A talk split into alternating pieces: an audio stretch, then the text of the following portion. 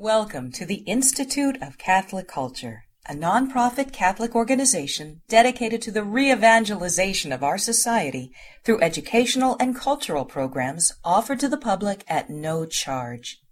This and other presentations, hundreds of hours of audio, are available for free on our website, w w w dot institute of catholic culture dot org. There you can listen to or download educational programs related to all aspects of our divine faith, and you can review our schedule of upcoming events.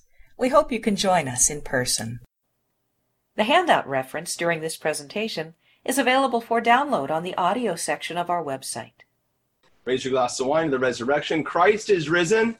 Indeed, he is risen. We're going to talk a little bit about that back and forth. That's our prayer tonight. Christ is risen. You got your glass of wine. We enjoy ourselves during this Paschal season. So this, this program makes me totally different than our normal Institute programs, although similar in some ways to what we've been doing leading up to Easter.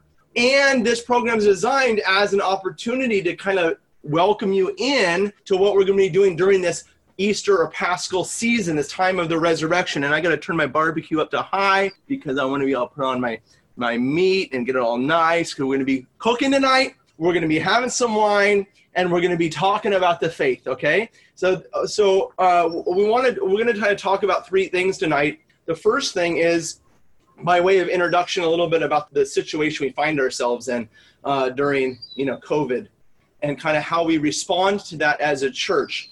So, you know, what, what is the proper Catholic response to the situation we, fi- situation we find ourselves in? Unfortunately, as far as I'm concerned, we're not really doing a great job as a church community responding. I think we can do better. That's the point.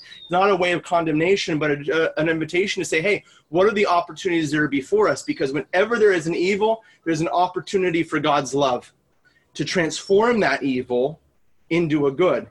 Okay, and, and and I just placed before you the image of the cross. I'm going to come back to that in a few minutes. And then we're going to talk, uh, really the heart of the matter that we're going to be talking about tonight is keeping the feast, which we're not good at as a church, to be honest with you. So if there's any of our Protestant brothers and sisters in here, we're kind of having like a in an internal family discussion tonight, okay? Um, kind of Father Hezekiah style with some some meat, some uh, some wine. I've got some... Um, skewered, uh, look at this. We got our grill going here. See the grill? Okay. And then I got my, look at this. Oh, look at that. Now that is, that's a skewer of meat. Am I right? Yeah. yeah. That's a kebab. So that's what we're going to be doing tonight. We, we got some, some steak kebab and things like that because I've got a few opening thoughts and remarks. So, all right. That's how we're going to do it. We're going to be very kind of informal tonight, guys, and just trying to to have a little bit of fun, but kind of formation fun, you know, because we want to grow in the faith together. The first thing I want to kind of talk about um, in this, this, what do we got? The title is Keeping the Feast, Celebrating the Resurrection Through the Paschal Season. I got my notes here, so if I look over here, that's why. I'm in my old age, I can't remember uh, all my notes, so it's all it's all here. I want to talk with you, share with you some ideas about how to continue to celebrate this Paschal season, certainly in terms of the present crisis that we face, okay? And I want to begin tonight with a sign that is flashing all over your memory and mine, driving down the freeway, walking into the grocery store, on the shelves of the grocery store, everywhere you go, says practice social distancing. Okay, am I right? Six feet minimum. I've said this before, but for those that have not heard me, I'm going to repeat it again. Uh, I reject social distancing as a sign of the Antichrist, okay? And I'm serious about that. We are made to be socially close. And social distancing is not acceptable to a Christian. Physical distancing may be required for the sake of health. I can understand that. But social distancing never, okay? We must reject it because we are made in the image and likeness of God, who is Father, Son, and Holy Spirit, who lives in a communion of persons, and therefore God made us in his image and likeness for a relationship with one another. That's why he made marriage, right? John and Michelle. He made marriage in this relationship as so that in your love for one another, you could manifest the love of God and be a revelation of that love to the world. This is why friendship exists, right? Tom, you and I are friends. Okay, um, this, this relationship of ours is meant to manifest that reality. families are designed by God, created by God for this, this, uh, this revelation of who God is. We cannot, as Christians, ever allow that division. This is why the devil is in charge of divorce, contraception, you name it. All of the attacks today are attacks upon relationships. Because if the, if the devil can, can destroy the relationship, and break the relationship, then he breaks the image and likeness of God on earth. Does that make sense? So as Christians, we cannot ever accept this. And I think we have uh, maybe made a little bit of a misstep, or the, I, I see some people doing this, and that is to try to get along with the situation we find ourselves in during the lockdown. We cannot get along with it. Okay. Now, I don't, I'm not saying anything about physical distancing right now. Okay. But I don't get along with evil. We confront it and we destroy it with the love of God. Yes.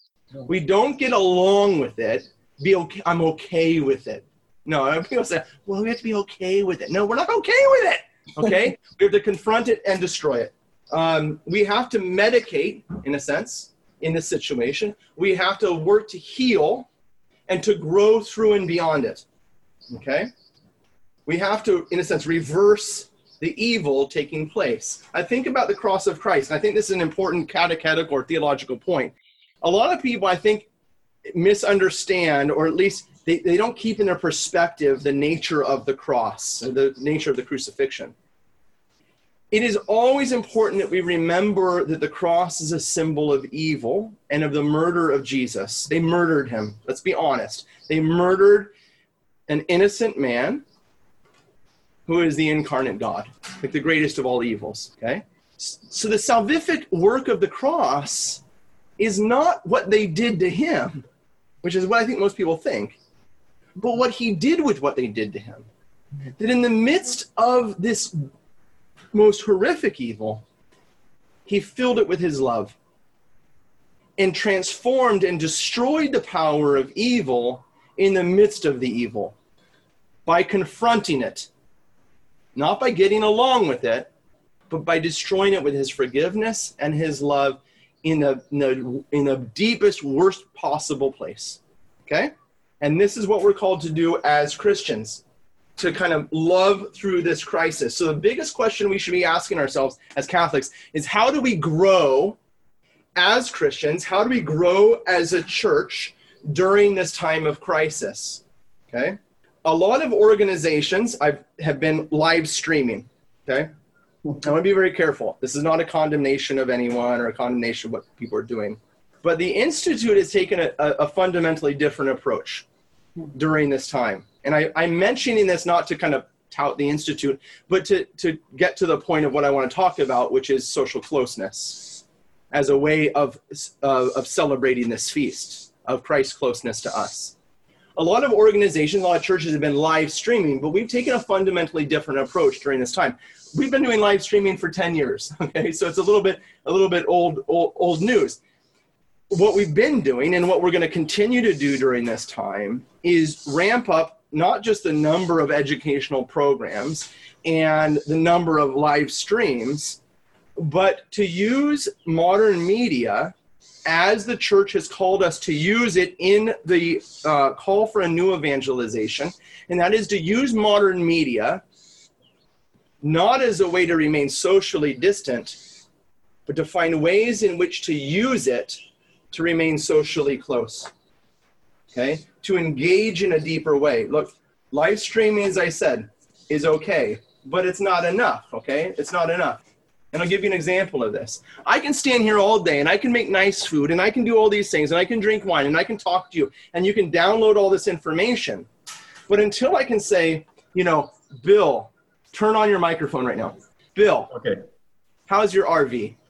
No, it's fine. It's great sitting there, though.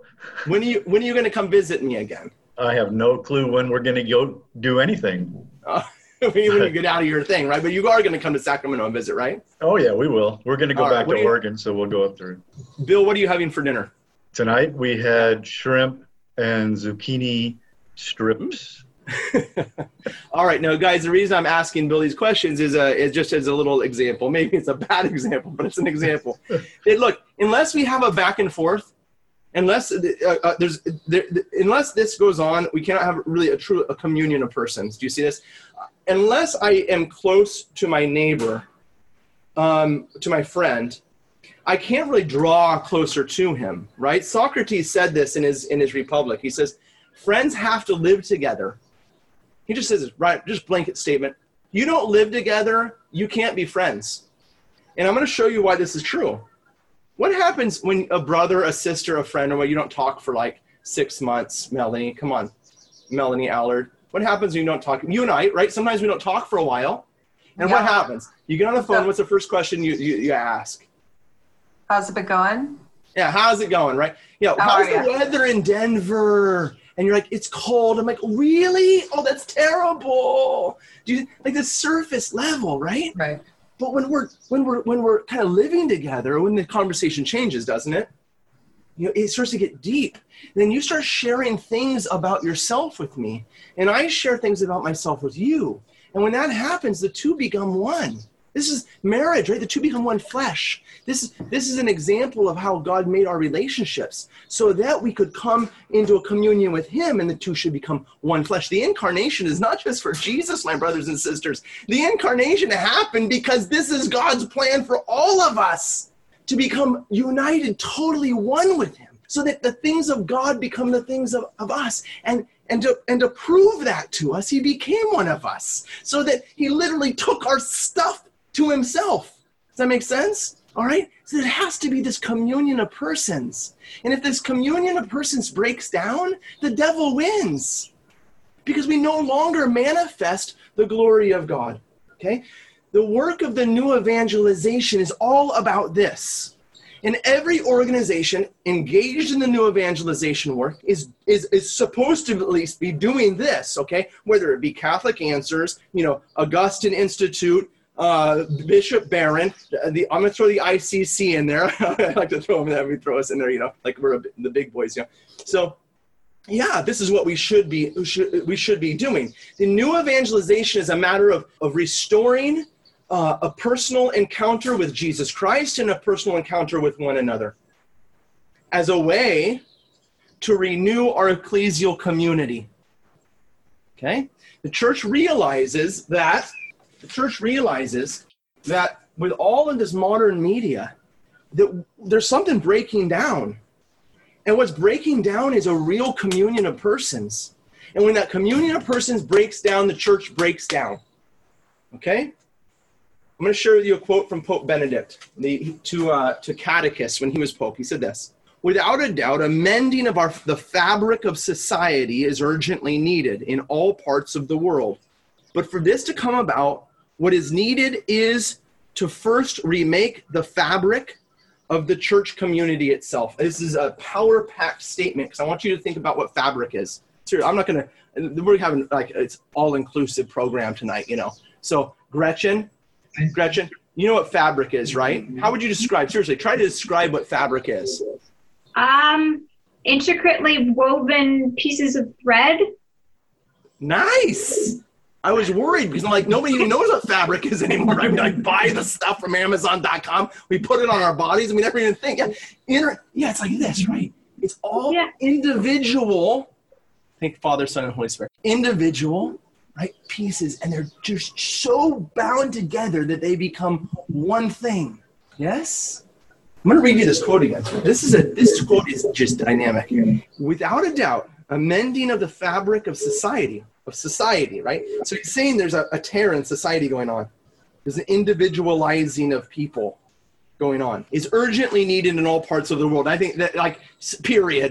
I don't need to explain that one, right? It, it, there's no doubt that's going on. Families broken apart, marriages broken apart, people distant from one another. So, so you know, supposedly with, their, with the stupid phone, you know, we're all so close to one another, but, but, but so sad, this distancing, huh? Even in my church hall, I see these kids playing video games. I walk up, I says, "You got the image and likeness of God sitting in front of you. You're looking at your stupid phone. Put it down and talk to your friend." You know, so there's a, a fabric of our society is torn apart.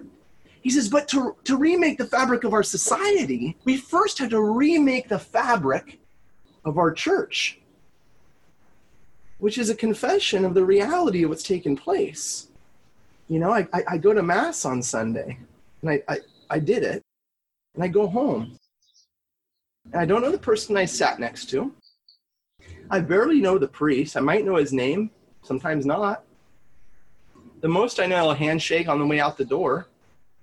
If there's a coffee hour, I may attend it, but not really, because I don't really know anybody anyways, right? This is, I'm not saying this is going on in all of our churches, but it's certainly a prevalent problem, and it's why Pope Benedict is saying what he's saying. I'm going to share with you a quotation from Father Lawrence Farley. He was an Orthodox priest. Beautiful insight, very simple, very simple, but very beautiful. He says this, "First, one cannot consider oneself a part of the assembly unless one actually assembles, because that is what the word assembly means. Membership in the ecclesia," now he's drawing your name, you're, you're, you're thinking, why is he talking about assembly? Because the word ecclesia means assembly. So what it means, the church, e- e- e- sorry, that's the, okay, Greek into Latin, and the, and the, okay, ecclesia, the, the, the ecclesial community, right? This is what Pope Benedict is talking about, the ecclesial community. Membership in the ecclesia of God, the assembly of God, is not like membership in the public library. I'm a member of the library, and then I ha- still have my library card, and it does not expire. I may not have set foot in the library for years, but the card still works. It is otherwise with the church, the ecclesia, the assembly. If you didn't assemble on Sunday, then you're not part of the assembly.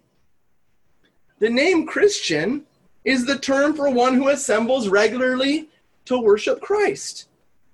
And one forfeits the right to use the name if one never assembles. Do you see? I'm going to bring Pope Benedict and, Fa- and, and Father Farley together here. There is a need to reassemble the fabric, because it's looking a lot like this, okay? But to do that, we actually have to do this. The work of the new evangelization is a matter of doing this, and everything we do must be for that purpose. For the unity of the members of the body of Christ to be made one in him and with one another. And this is why it's very dangerous right now what's taking place. Okay? And I was talking with Linda so so often um, during my preparation. I was like running downstairs. I said, honey, do you see what's going on? This is, we're, we're, we're live streaming our masses. And it's not that we're not trying, but do you see this is playing right into the game? Uh, not, again, I'm not saying that there's not an effort being made, and it's not a good effort. I'm not saying that. But we have to be very careful as an assembly that we're actually assembling. Because if we're not, then we're not. And if I am isolated from you on Sunday, whether it be on my living room couch or in the pew in my church, then we have a crisis in the church, and that crisis must be solved. And that is exactly what Pope John Paul the Second and Pope Benedict and Pope Francis have called for, to solve this breaking apart of the fabric, okay? I share all of this with you to help us focus our attention on the importance of this coming together, this gathering together, of our social closeness, so as to make the fabric of our church strong again. Pope Paul, John Paul the Second, listen to this. The new evangelization is not a matter of merely passing on doctrine. In other words, feeding stuff out one way, right? I could sit here and teach all day long blah, blah, blah, blah, blah, about the Bible, about the... Blah, blah, blah. That's not the new evangelization. Just because I use modern forms of media, this is not the new evangelization. If I don't have, you know, Peggy come on and interact and, and, and work, we're, we're sharing a life together, then I got a problem. The Institute does well to the extent that we do this. I'm not saying we do it perfectly. We don't. But we do well to the extent that we do this. To the extent that we don't, and we simply use this media to just push out information, this is not the new evangelist. It's not the, ch- the church's call. Listen to this. The new evangelist is not a matter of merely passing on doctrine, but rather a personal and profound meeting with the Savior and with one another. This has to be the purpose of what we're doing in our churches inside and outside of the crisis. See, we don't want to answer the crisis with something that doesn't bring us to social closeness. Ultimately, this does take us beyond the question of the coronavirus. And it certainly impacts our response to the crisis as well. I was just speaking with a priest today. He just called me. I was speaking with him yesterday. He called me today because because I, I made this point. I, I was preparing my notes like two hours ago. And he called me. He's like, talk to me more about what you were saying. He calls me up, and and um and we're talking, and and I said I said Father, I said, you you got to get off this idea that, that Facebook and YouTube are like your goal, because your goal has to bring to hold your community together. And um, he says, yeah, but, but I've got like three or four thousand people on my YouTube feed on Sunday morning. I dream of stuff like this. He said this. I'm not lying. I'm te- he said this. Okay. And I says, and who are they, Father? Well, what do you mean? I said, who are they? Tell me their names. Well, I don't know. You know, I know they're on YouTube. Well, what's going on in their life? Well, I said, what you're doing is good, but it's not enough. It's not good. We can do better as a church.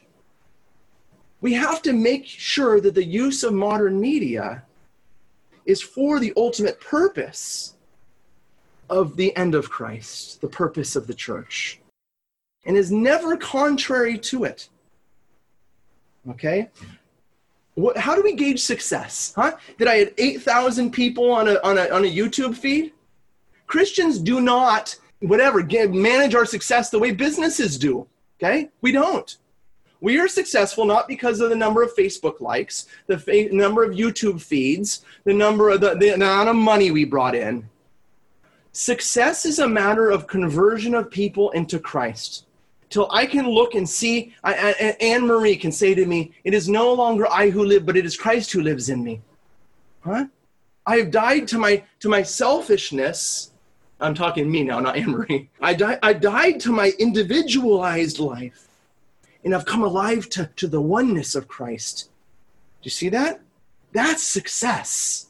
And if these modern forms of media can help us do that, then amen. To the extent that they don't, then out they go. Okay? I don't want them in my life, because the one goal of my life must be total incorporation, incorporation, incorporate the body, to be incorporated, embodied. Oh, one's a hand, one is a foot, one is an eye, one is an ear, into the living stones that build up the church. That has to be our goal until we can grow up in every way into Christ. The Eucharist is the, the summit of our spiritual life, the source and summit, Vatican Two says, doesn't it? Okay, it's the source and summit of our spiritual life. My brothers and sisters, as a church, we've completely forgotten about all of the mountain in between. John, am I right? Michelle, she texted me this morning, twenty-eight crazy miles. I've never heard of something like that. I haven't, I haven't probably walked twenty-eight miles in like twenty-eight days. So, so why was I saying that? The Eucharist, source and summit, the mountain. You guys understand the mountain, right? Climbing up and down the mountain. You, what happens if you go climb up the mountain, okay, or you try to get to the top of the mountain without with, without all of that that goes in between? You couldn't do it. You can't jump from the bottom to the top, okay? And you certainly can't do it sprinting all the way up the hill, forgetting what's around you. You can't. There's a whole part of our spiritual life. The church is, unfortunately, I don't say the church, the church, that condemnation. I'm saying as a church, we've kind of forgotten. The Eucharist is the is the summit, but there's the whole mountain to climb up. And that, that climbing up is our is our spiritual life, our living out of our faith, which flows down from the Eucharist and leads up to it, which is why the domestic church, the domestic church is the foundation upon which we climbed the mountain successfully. It's the it's the foundation by which we come to the Eucharist successfully. If we got a problem with people coming into church wearing shorts and chewing bubble gum, it's because I they didn't see this whole thing going on. They didn't, they didn't climb the mountain. They didn't realize the summit which they've achieved, because there's no summit being given. They're coming as a sacrament factory, and we're just happy to meet them there. I'm I'm too often, I think, right now in the midst of this crisis, too often people are attending attending a live stream to fulfill a Sunday obligation. instead of coming to the live stream to engage as best we possibly can. I'm not saying this is true everywhere and everybody. I'm not, I'm not saying that, but it's a danger.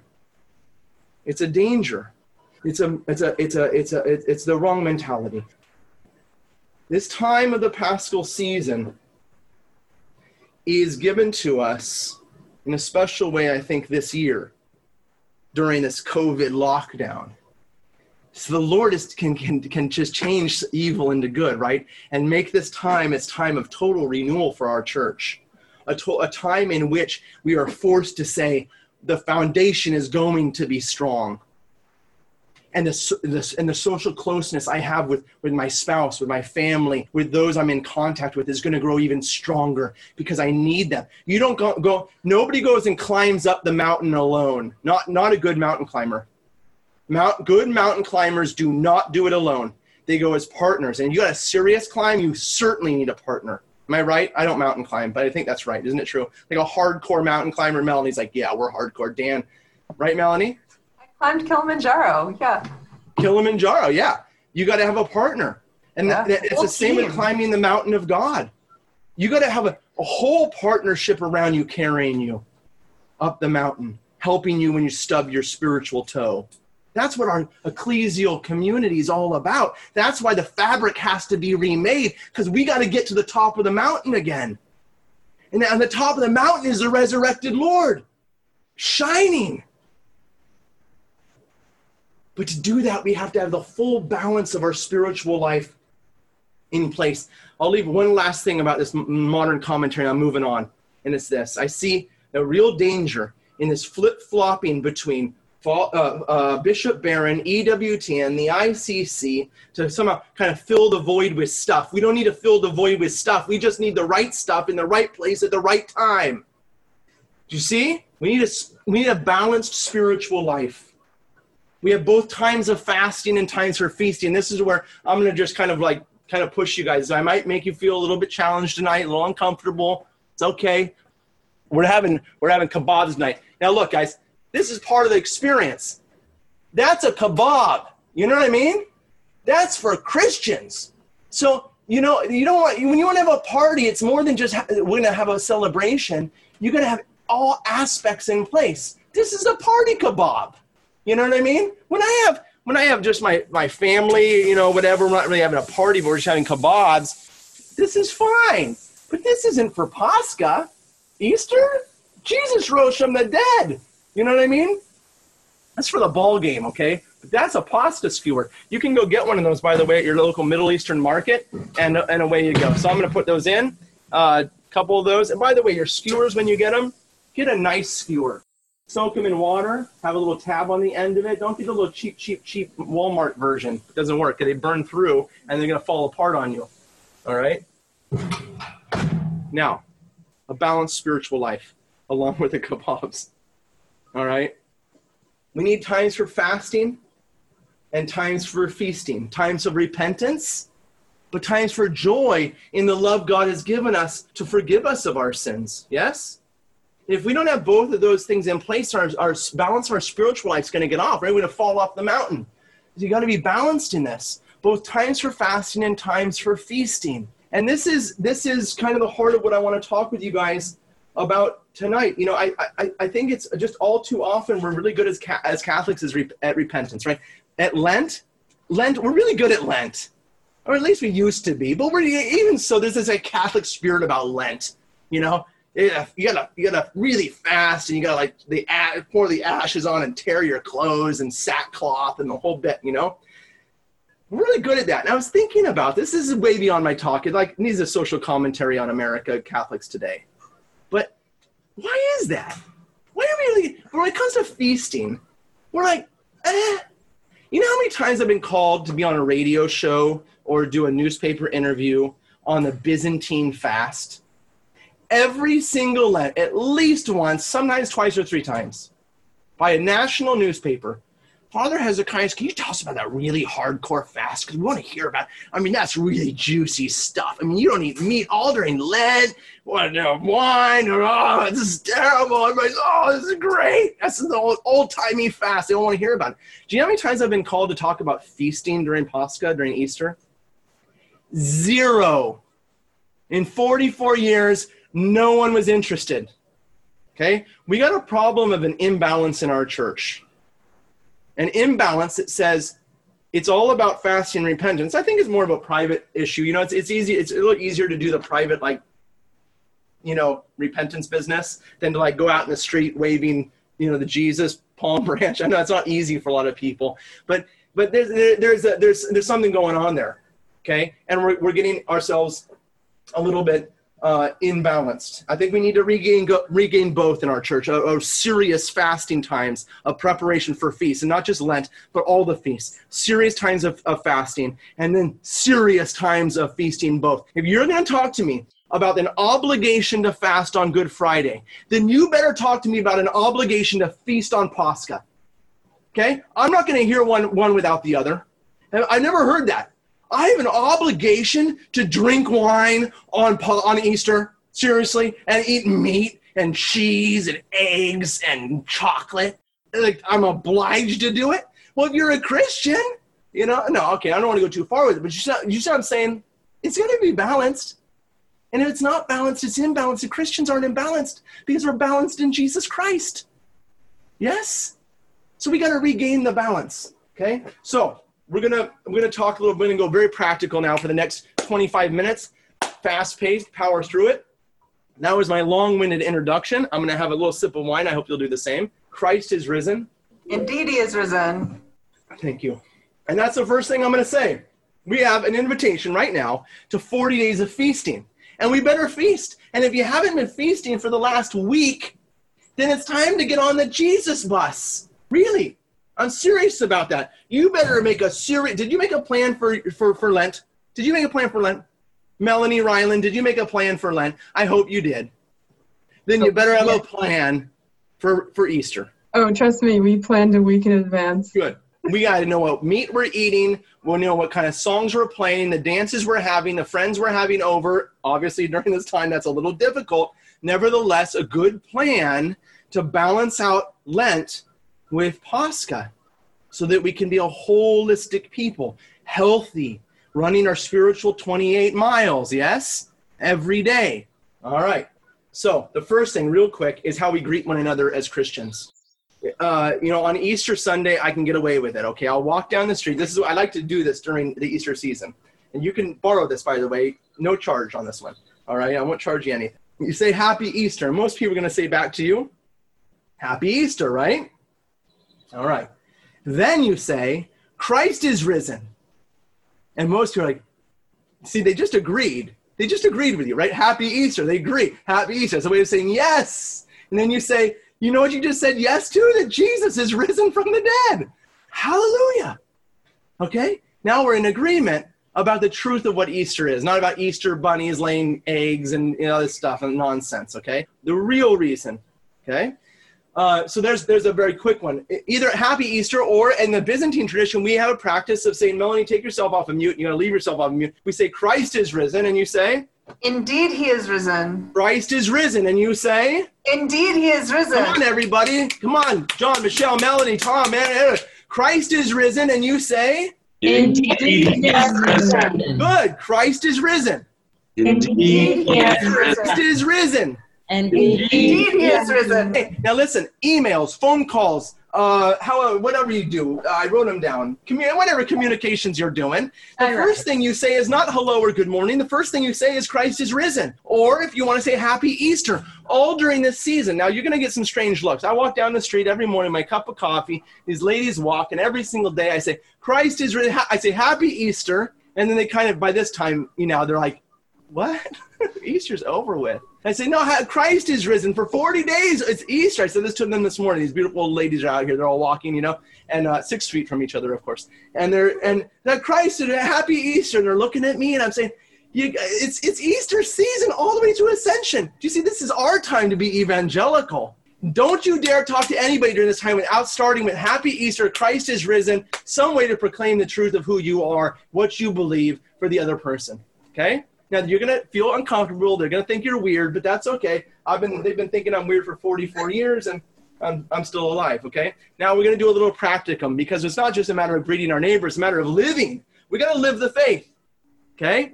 And just as you make Lent like incarnate by your fasting and by your kneeling down and by that stuff, we gotta we gotta do the same. Okay, so there's a couple practical things I want to talk with you guys about about about feasting. If any one of these things makes you uncomfortable, I'm gonna say, brothers and sisters, it's been robbed from us. We gotta take it back, and that is a matter of singing. It's a matter of dancing. It's a matter of eating, and it's a matter of praying. Okay. So we're going to talk about these four things really quick together, because this is going to inform what the Institute is doing in our special COVID programs, okay, of our programs we have coming up, in which we're going to be doing this together. Look at that. That's gorgeous. Oh, look at that. Is that beautiful? That's nice. We're going to be doing this all during this Paschal season. All these programs we have planned uh, together, we're going to be doing this together, okay, guys? Every program we have coming up, it's not a normally scheduled institute program. We're going to be cooking together, dancing together, living together, studying together. We're going to be living together because, hey, we got to draw close together. Otherwise, we just blew our mission right out of the water. We're going to find a way to be spiritually and socially close together. Okay, a little bit of salt, and then it'll be nice and tasty. Okay, so the first thing I want to talk about is singing. What is it? Saint uh, Saint Jerome, right? Saint Augustine, Saint Jerome prays twice. He sings, you pray twice. Augustine, you sing, you pray twice. Why? Because when you sing, you open your heart up. You know, you make yourself vulnerable. Isn't that true about dancing? You make yourself vulnerable.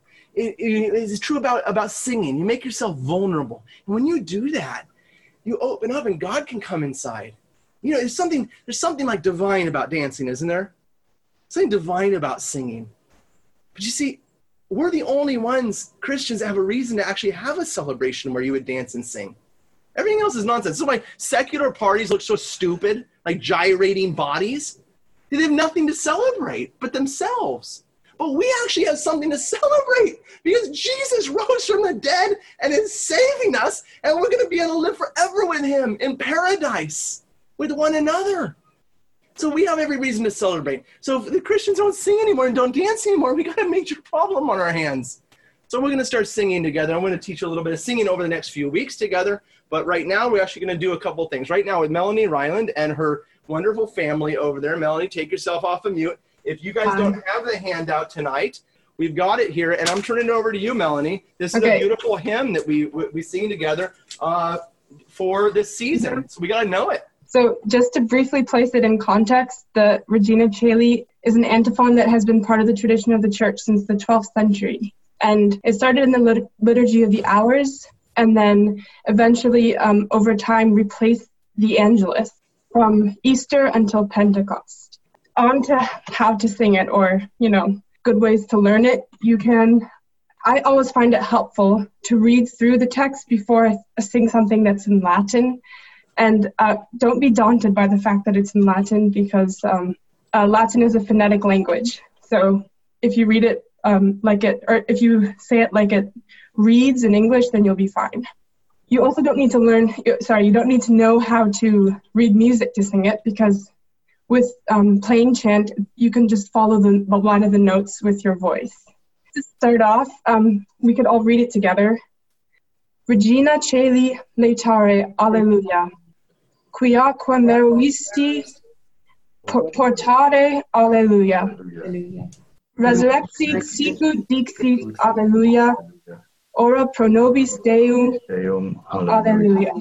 Just to get an idea or a, a better grasp of the text, Regina Caeli is Queen of Heaven, and you can associate Regina with either a na- someone you know whose name is Regina, or the Salve Regina, and this um, is the relative of king. It's the it's queen in, in Latin. So the Queen of Heaven, um, Caeli being heaven, from which word we get celestial. And then laetare is the is the imperative form in Latin to rejoice. So so um, so Queen of Heaven rejoice, alleluia. Alleluia being a Hebrew word, an exhortation meaning to praise God. Moving on to the next stanza, quia quem meruisti portare, alleluia. Since, sorry, quem refers to God, so you who who merited, meruisti, to, to bear, portare, alleluia. Um, and you can see that we actually have many English words from all of these. Meruisti, merit, portare, you know, portable, Um, resurrexit in, in Latin very often in Latin very often the, the person is contained in the word itself in the ending. So this "it" at the end refers to to Christ. He he he rose, uh, sicut dixit, as was said. And within this dixit, it, there's actually quite a lot contained, because it's referring both to the Old Testament as like as in the prophets, and to, to what Christ said would happen prior to his his um, death and resurrection. And then finally, ora pro nobis Deum. Ora is a command, also a command um, to pray for us, pro nobis, um, pray for us to God, alleluia. So at the beginning, it's more of like a, a you know, we're, we're, it's a prayer from the people to Christ, or sorry, to to the Queen of Heaven, to, to our Mother. And also, random fact, apparently, well, the legend has it that the song was given to Gregory the Great by an angel, and then he added the Ora Pro Nobis Deum bit at the end. Anyway, so to sing it, I'll sing it first once through, and then we can all sing it together. Regina Caeli, laetare, alleluia, quioque meruisti potare, alleluia, resurrexit, sicut dixit, alleluia, ora pro nobis Deum, alleluia. So that's it. Pretty good. And then if if you would like to join along, we can sing it all again. Go ahead and sing now. You've heard it all. Right. Let's all try to sing it together. Okay. Mm-hmm. Go ahead, Melanie. Mm-hmm. Regina Caeli, laetare, alleluia, quioque meruisti potare, alleluia, resurrexit, sicut dixit, alleluia, ora pro nobis Deum, alleluia. Thank you, Melanie. You're welcome. So, guys, listen, this is a hymn. If you don't know this, you, this has been robbed from you. Okay? You must regain this. This should be on your, like, you wake up in the morning, this is what's on your thing. Make this your prayer. Okay, I'm going to talk a little bit more about that in a minute, but you got to hold on to this as a regular part. You need music stuck in your head. Get that nonsense A C D C out of your head and get the right stuff in there. You know what I mean? You should be skipping along the path singing Regina Caeli. It's beautiful hymn, and we're going to put an M P four of me singing it, because if you think I can't sing because I don't have a nice voice, come on. How many of you raise your hand if you think you can't sing because you don't have a nice voice? Okay, John, you're wrong. God gave you the voice, and you got to work on it. It's an instrument. I'm serious with this. You know how you exercise? I couldn't sing. I couldn't, I still can't sing, but but I couldn't sing. And then God, like, hit me over the head and made me a Byzantine priest. I mean, Regina Caeli laetare. Look at the notes, because you're just following those notes. Let your voice glide along those notes. And you don't have to know that that's an, you know, A, B, C, D, Z. I couldn't tell you what it Regina Caeli laetare, alleluia, quiaque meruisti potare, alleluia. Okay, listen, we're going to put an M P four. You're going to practice this.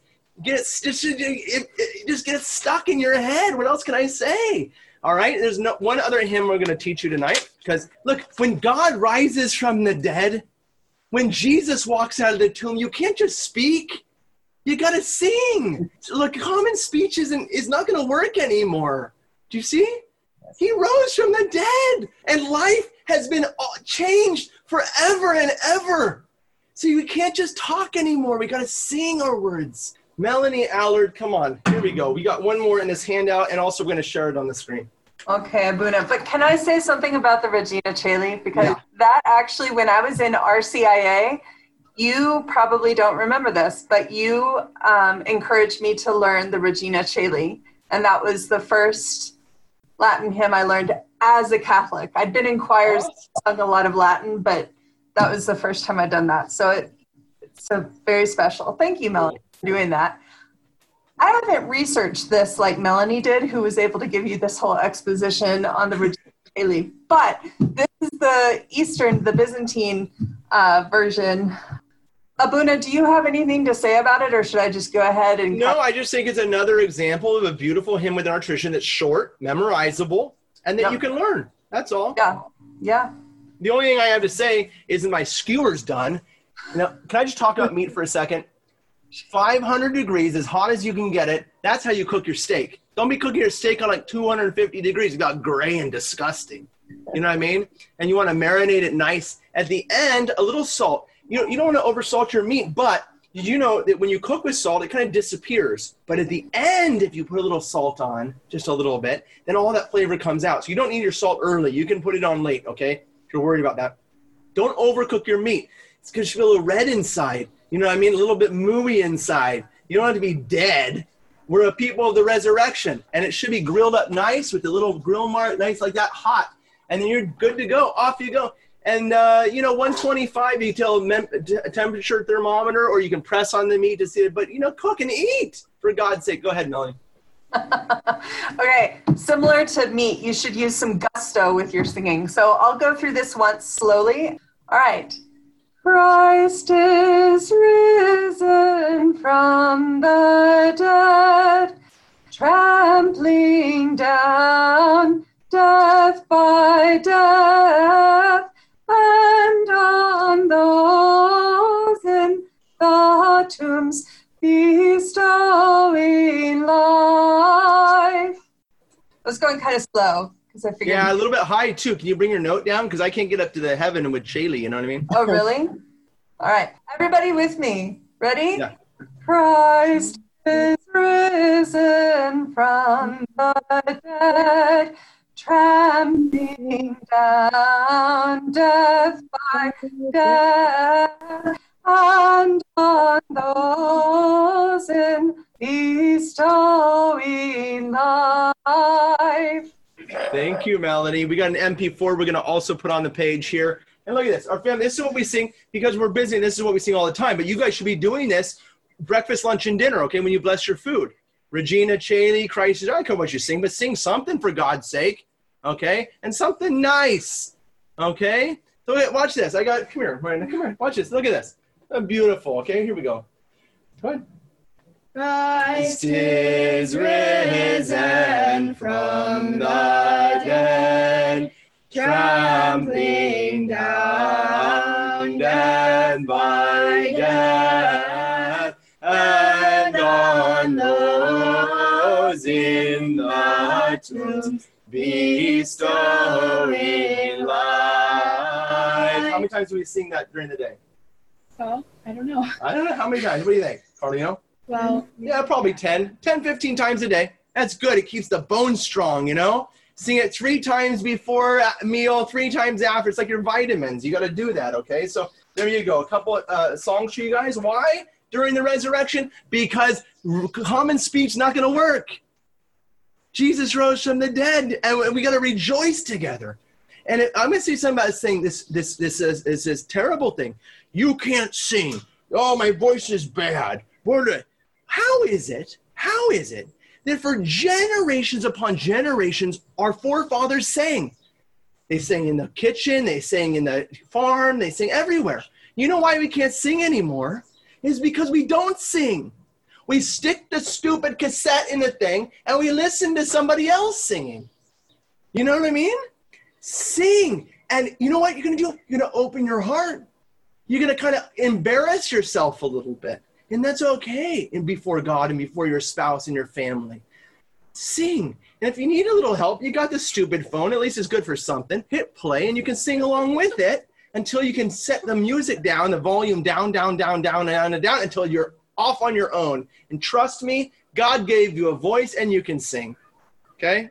You can do this. All right. Dance. Hey, Father. Yes, Bill. Hey, I was going to tell you, I sing this song every morning when I walk my dog. He wags his tail, so I must sing pretty good after the after the Holy Land pilgrimage. If you're uncertain about your thing, sing in front of your dog. Yeah, that's yeah, yeah. Dancing, guys. We can't just walk. You know what I mean? Imagine this: you're walking along, and Jesus appears to you like he appeared to the women. Now, let me ask you a question. Ooh, really, Jesus like appears in the flesh. On Pascha, on the day of the resurrection, to you. Do you, what, what are you going to do afterwards, Peggy? Seriously, you'd be like, well, that's heavy duty stuff. And then you just kind of continue your coffee, your walk. No, I mean, they went running, skipping, dancing. You're yelling, Christ is risen. And they all thought they were crazy, right? They come bursting in the upper room. He was risen from the dead. And they're like, they don't believe it because these women are crazy. You know, you can't, you can't walk anymore. You can't just talk anymore. We are a people of the risen Lord. You got to skip and dance and sing. So here's what we're going to do for you, okay? Melanie found a couple of little tutorials. There are two tutorials. A polka and a waltz. Yes, it's already up there on the website. So under the Keeping Feast event, if you go to the resources in the classroom, the resources. there will so be videos cha- linked. I'm going to challenge you guys because we have a lot of talks coming up that we've scheduled that I'm going to share with you in just a minute. And we're going to be doing some some dancing together. We're going to be doing some singing and some drinking wine and eating. Okay? I'm going to give you some recipes. You're going to get some food, and we're going to cook together. It's not going to be Father Hezekiah's cooking anymore. We're doing we're getting together as a, like a family here. Okay? And and if you haven't danced with your spouse in a while, well, guess what? Guys, you're going to dance with your bride again. You know, and if you're living alone, you're it's okay because I learned how to dance the waltz in my shower. I was so embarrassed at twenty, my daughter's, la- my daughter's laughing at me. I was so embarrassed at twenty-two years old. I found this great band down at this, at this restaurant in Carmel Valley where I would like to go after I was done with my landscaping work. Cause I owned a nursery and I was a landscaper, you know? So I would go down there and this great band called the Keshawa Playboys. I'm going to play some Keshawa Playboys for you guys in our three part series coming up. A lot of fun. And I just like, I wanted to dance to these guys. They were, they, they played Zydeco, which is Louisiana bluegrass, Zydeco music. And you know, I was like, I was like coming out of my skin. I want to dance. I know what to do. I just knew how to gyrate. That was all I knew. They were playing like waltzes and things like that. And I'm like, wow. So I went home and I got in my shower and every morning I would waltz in my shower by myself. Okay. You guys think I'm crazy, but you know, I got maybe like confessing to you guys. So, you know, waltzing together and polka. The polka. Do you know, I decided to marry my wife when she polka'd with me at my brother's wedding. She was there as a friend, and she polka'd. We polka'd all the way around the whole room. Everybody else is gyrating in the middle of the floor, and we're polkaing around the whole place. It was cosmic. I said, that's it. I'm going to marry her. Okay? So you got to do this. So, so we're going to attach for you this thing Melanie found, a little instruction on polka and waltzing. It's not the only dances, of course, guys, but it, look, if you haven't polka'd and waltzed, I don't know, you know, are we Christians anymore? Really? We gotta feast. So I'm gonna encourage you to do that, okay? And when the coming talks come, then I'm gonna give the next week, the three, the three-part series, we're gonna do a little bit of that as a practicum once you've had a chance to practice, okay? Now, the third thing I wanna talk with you about is eating. Why eating? Because I'm Sicilian, you know, and I, and I like to eat, you know? So, so no, the reason I want to talk to you about eating is because God wants to talk to you about eating. Because in the Garden of Eden, God planted a tree in the midst of the garden. And from that tree grew the fruit called as the tree of life. And if Adam and Eve were to eat from the tree of life, they would live forever. There was another tree, the tree of knowledge, which God says not now, right? If you eat of it, you're going to die. But if you eat of the tree of life, you're going to live forever. Do you see that God made us? He made you in his image and likeness. He made you for paradise. He made you to eat, and through eating, to receive life. The eating is a sacred act. I'm serious. I know I have a lot of fun with it. I have a lot of fun with it because I, I just am so excited about the resurrection. I mean, Jesus is returning us to paradise. You know why? Come on, seriously. How did Jesus appear to Mary Magdalene in the garden? Okay? How did Jesus appear to Mary? Peggy, do you know how Jesus, when Mary Magdalene saw him, how did she see him? As a gardener. There you go. Thank you, Anne. Anne Marie. Do you think it's an accident that Jesus appeared on the day of the resurrection doing the very thing that Adam and Eve were meant to do in paradise, tilling and keeping his garden? It's not an accident. Do you think it's an accident that in the church, which is the restoration of all things, the restoration of paradise itself, in the midst of the church stands the tree of the cross? from which we eat and live forever? The church and the Eucharistic, the Eucharistic mysteries are, are a restoration of God's original plan for us. Eating is a sacred act. And if we approach it as a sacred act, reconnecting it to God. This is why during the fast, this dislocation is solved, right? We reattach all the good things of created order back to God during the fast so that we can receive them all back during the feast, reconnected to their source. This is why it's it's it's it's almost diabolical to fast without feasting. You see, it's it's it's you can't do that. Once everything is reattached, then you can receive back the gift of God's life through Holy Communion, of course. But the the Eucharistic sacrifice is a is the seed by which the entire created order is divinized and brought back to its proper relationship and filled again with the life of God. We have to eat again. This is why I always eat pork on Pascha. On Easter, you eat pork because you're freed from the curse of the law. You know, we can eat pork again, thank God. So this isn't this the day you're going to eat pork? Always got to eat pork on Pascha. Sausage, pork this way, pork that way. We're we're free as Christians from the law. So this is what I always do, and you have to have a plan for that. Whether it's Mexican food on Our Lady of Guadalupe or bread on Saint Joseph's Day, I don't care what it is. You got to have an excuse to eat and to eat good food, okay? So that you can reattach the created things of this world to their source, okay? Now, we're getting towards the end of our time together. I want to mention one last thing, and that is praying. Our praying must change. Our praying looks a certain way during Lent. It better not look that way after Lent is done. Can, you, you see what I'm saying? You can't, it, your communication with God before before the cross and the resurrection is one way. It better do a big old flipperooski because Jesus rose from the dead. Yes? It has to. It has to look different. Our prayer in our homes must be vibrant and filled with life. Those two hymns that these ladies shared with you, I want you to practice that. We're going to give you those resources on our in our in our page and to practice that. And I'm serious about that. We should be singing our prayers at home. Okay? How do you sing your prayer? Where's my Bible? I'm going to open up to the book of Psalms. Okay? I don't, uh, you know, wherever you want to be. Psalm thirty-five, okay? Contend, O Lord, with those who contend with me. Fight against those who fight against me. That take hold of the shield and buckler and rise for my help. I mean, there's a beautiful, that's the resurrection stuff. You know, you're going out into battle. So, but listen, singing opens up the heart, does it not? Then we should we should be singing our prayers. And so, listen, there's something called recto tono. This is like really basic. Some people are like, this is really stupid, Father Hezekiah. We know what recto tono means, but some people don't. Recto tono is like speaking but singing. One note, okay? Take your one note, whatever you want. I'm going to go to Psalm one. Watch this. I could sing Psalm one like all fancy, or I can just go right down the middle of the road. Watch this recto tono. Blessed is the man who walks not in the counsel of the wicked, nor stands in the way of sinners, nor sits in the seat of scoffers, but his delight is in the law of the Lord, and on his law he meditates day and night. He is like a tree planted by the streams of water. Do you see this? I'm just talking with each one of you about how to sing while we're doing the Psalms and doing our prayers. You can do this anyway with the Our Father.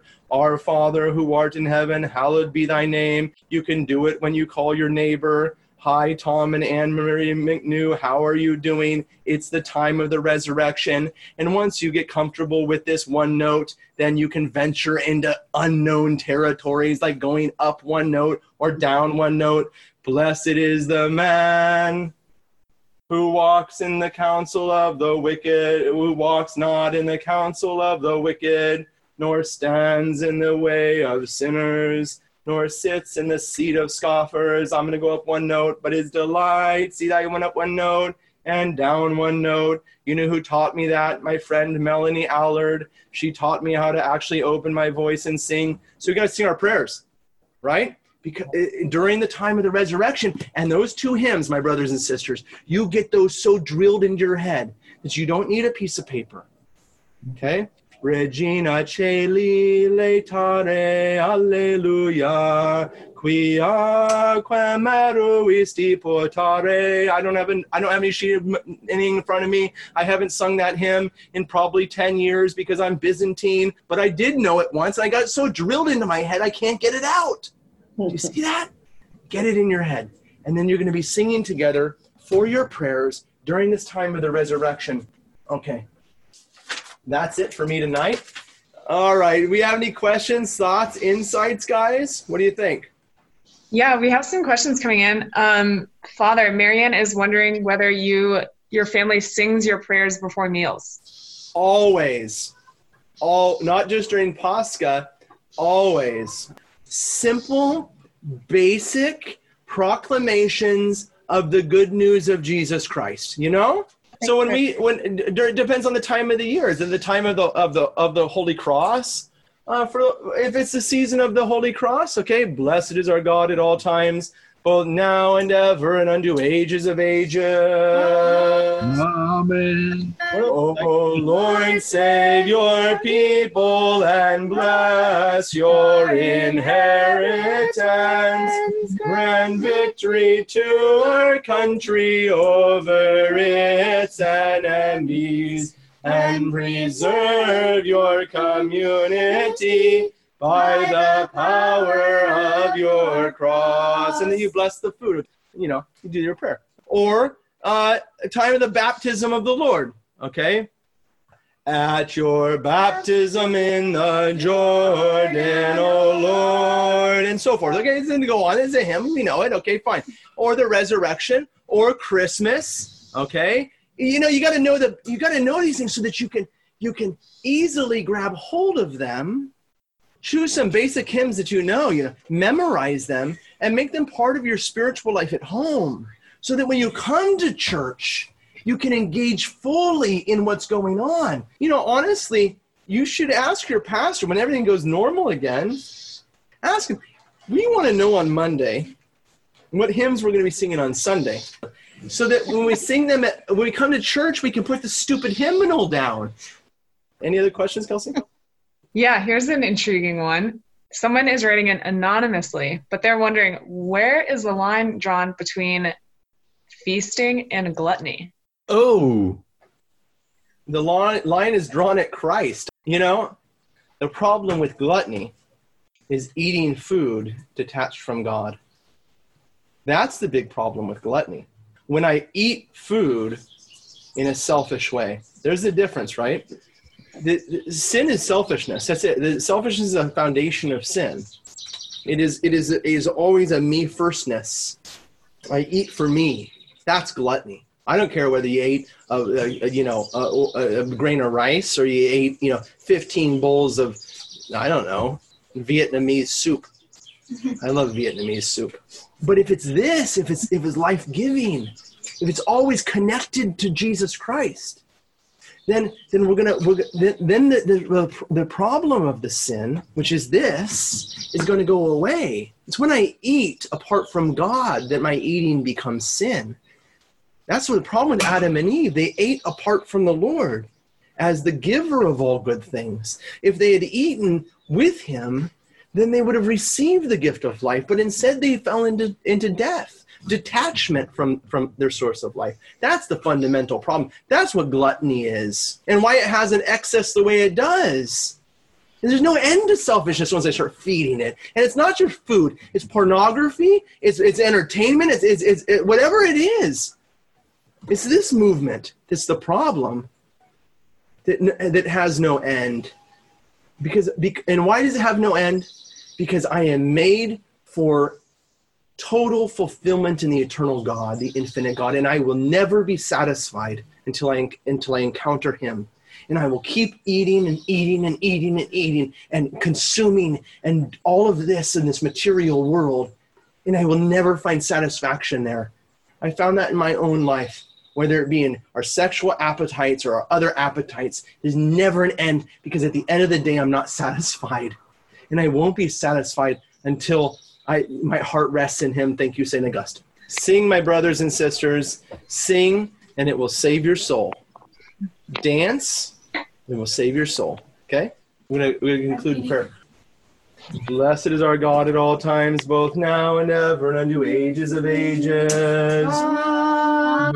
Christ is risen from the dead, trampling down death by death, and on those in the tombs bestowing life. Christ is risen from the dead, trampling down death by death, and on those in the tombs bestowing life. Christ is risen from the dead, trampling down death by death, and on those in the tombs bestowing life.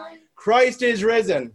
Indeed, Indeed. He is risen. Shout it from the rooftops, because if you don't, the stones are going to cry out that Christ is risen from the dead, and you better be a living stone in the Church of Jesus Christ. May God bless you this evening.